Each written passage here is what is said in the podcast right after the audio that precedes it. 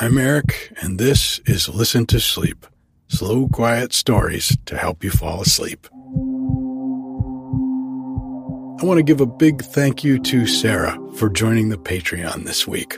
By signing up for the Patreon, you're helping me live my dream of being a storyteller for a living, and you get some fun perks, like the podcast a day early, comes out on Friday instead of Saturday, and you get a version of it that doesn't include the introduction or any advertisements.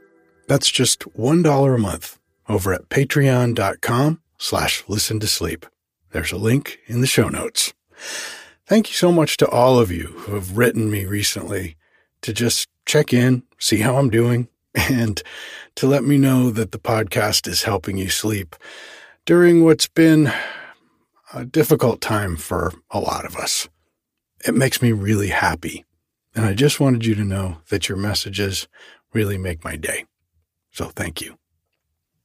Tonight, I'm reading a fairy tale by the Comte de Caylus, someone I haven't read a story from before.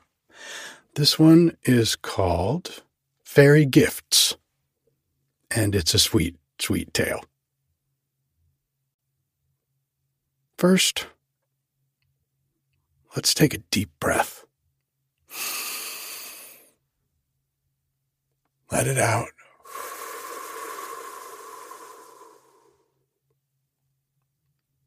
Can you feel your back laying against the bed? And see if you can feel the inside of your hands. What does that feel like? Do you notice as you feel it that your brain calms down a little? What about the inside of your arms?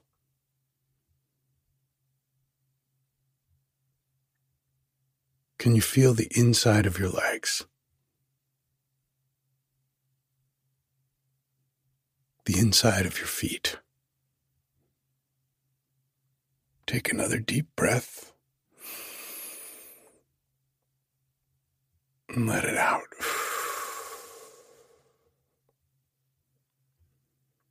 Now just relax as I read to you. If you get sleepy and nod off, that's okay. Fairy Gifts It generally happens that people's surroundings reflect more or less accurately their minds and dispositions. So perhaps that is why the flower fairy lived in a lovely palace with the most delightful garden you can imagine, full of flowers and trees and fountains and fish ponds and everything nice. For the fairy herself was so kind and charming that everybody loved her. And all the young princes and princesses who formed her court were as happy as the day was long, simply because they were near her. They came to her when they were quite tiny, and never left her until they were grown up and had to go away into the great world. And when that time came, she gave to each whatever gift he asked of her but it is chiefly of the Princess Sylvia that you are going to hear now. The fairy loved her with all her heart, for she was at once original and gentle, and she had nearly reached the age at which the gifts were generally bestowed. However, the fairy had a great wish to know how the other princesses who had grown up and left her were prospering and before the time came for Sylvia to go herself, she resolved to send her to some of them. So one day, her chariot, drawn by butterflies, was made ready, and the fairy said, Sylvia, I am going to send you to the court of Iris. She will receive you with pleasure for my sake as well as for your own. In two months, you may come back to me again, and I shall expect you to tell me what you think of her. Sylvia was very unwilling to go away, but as the fairy wished it, she said nothing. Only when the two months were over, she stepped joyfully into the butterfly chariot and could not get back quickly enough to the flower fairy, who, for her part, was equally delighted to see her again. Now, child, said she, tell me what impression you have received. You sent me, madam, answered Sylvia, to the court of Iris on whom you had bestowed the gift of beauty. She never tells anyone, however, that it was your gift, though she often speaks of your kindness in general.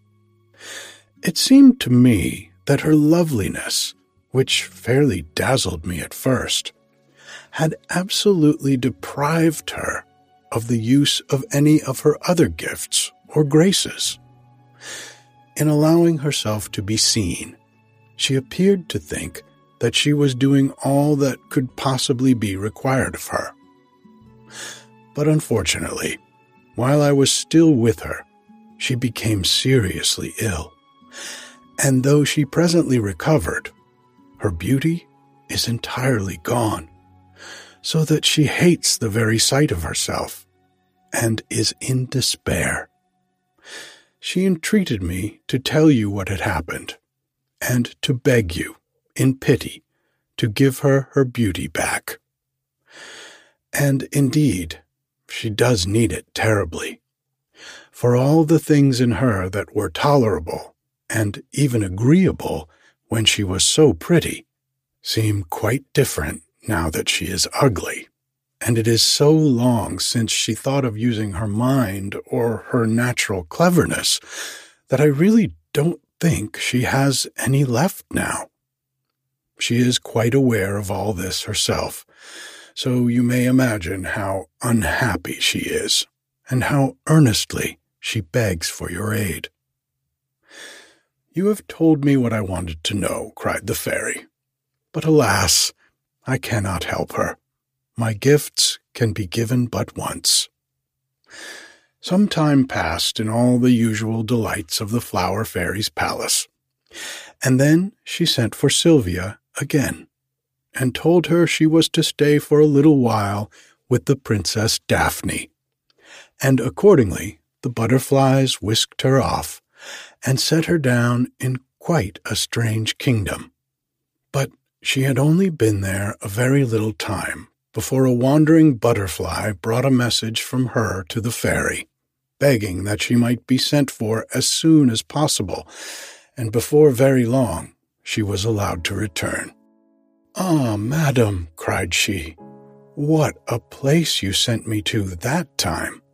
Why, what was the matter? asked the fairy. Daphne was one of the princesses who asked for the gift of eloquence, if I remember correctly and very ill the gift of eloquence becomes her, replied Sylvia, with an air of conviction. It is true that she speaks well, and her expressions are well chosen. But then she never leaves off talking. And though at first one may be amused, one ends by being wearied to death. Above all things, she loves any assembly for settling the affairs of her kingdom. For on those occasions, she can talk and talk without fear of interruption. But even then, the moment it is over, she is ready to begin again about anything or nothing. As the case may be. Oh, how glad I was to come away, I cannot tell you. The fairy smiled at Sylvia's unfeigned disgust at her late experience, and after allowing her a little time to recover, she sent her to the court of the Princess Cynthia, where she lived for three months. At the end of that time, Sylvia came back to her with all the joy and contentment that one feels at being once more beside a dear friend. The fairy, as usual, was anxious to hear what she thought of Cynthia, who had always been amiable, and to whom she had given the gift of pleasing. I thought at first, said Sylvia, that she must be the happiest princess in the world. She had a thousand lovers who vied with one another in their efforts to please and gratify her. Indeed, I had nearly decided that I would ask a similar gift. Have you altered your mind, then? interrupted the fairy. Yes, indeed, madam, replied Sylvia, and I will tell you why. The longer I stayed, the more I saw that Cynthia was not really happy. In her desire to please everyone, she ceased to be sincere and degenerated into a mere coquette. And even her lovers felt that the charms and fascinations which were exercised upon all who approached her without distinction were valueless, so that in the end they ceased to care for them and went away disdainfully. I am pleased with you, child, said the fairy. Enjoy yourself here for a while, and presently you shall go to Phyllida.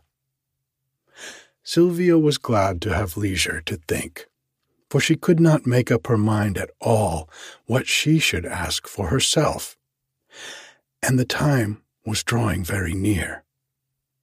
However, before very long, the fairy sent her to Phyllida and waited for her report with unabated interest. I reached her court safely, said Sylvia, and she received me with much kindness, and immediately began to exercise upon me that brilliant wit which you had bestowed upon her. I confess that I was fascinated by it, and for a week thought that nothing could be more desirable the time passed like magic. So great was the charm of her society. But I ended by ceasing to covet that gift more than any of the others I have seen. For, like the gift of pleasing, it cannot really give satisfaction. By degrees, I wearied of what had so delighted me at first especially as I perceived more and more plainly that it is impossible to be constantly smart and amusing without being frequently ill natured, and too apt to turn all things, even the most serious, into mere occasions for a brilliant jest. The fairy, in her heart, agreed with Sylvia's conclusions, and felt pleased with herself for having brought her up so well.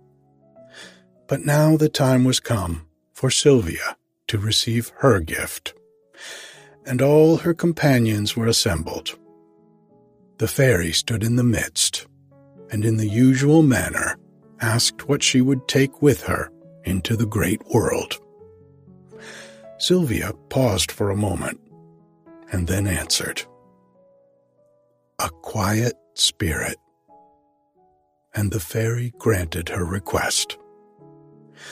This lovely gift makes life a constant happiness to its possessor, and to all who are brought into contact with her. She has all the beauty of gentleness and contentment in her sweet face. And if at times it seems less lovely through some chance grief or disquietude, the hardest thing that one ever hears said is, Sylvia's dear face is pale today. It grieves one to see her so. And when, on the contrary, she is gay and joyful, the sunshine of her presence rejoices all who have the happiness of being near her. Good night.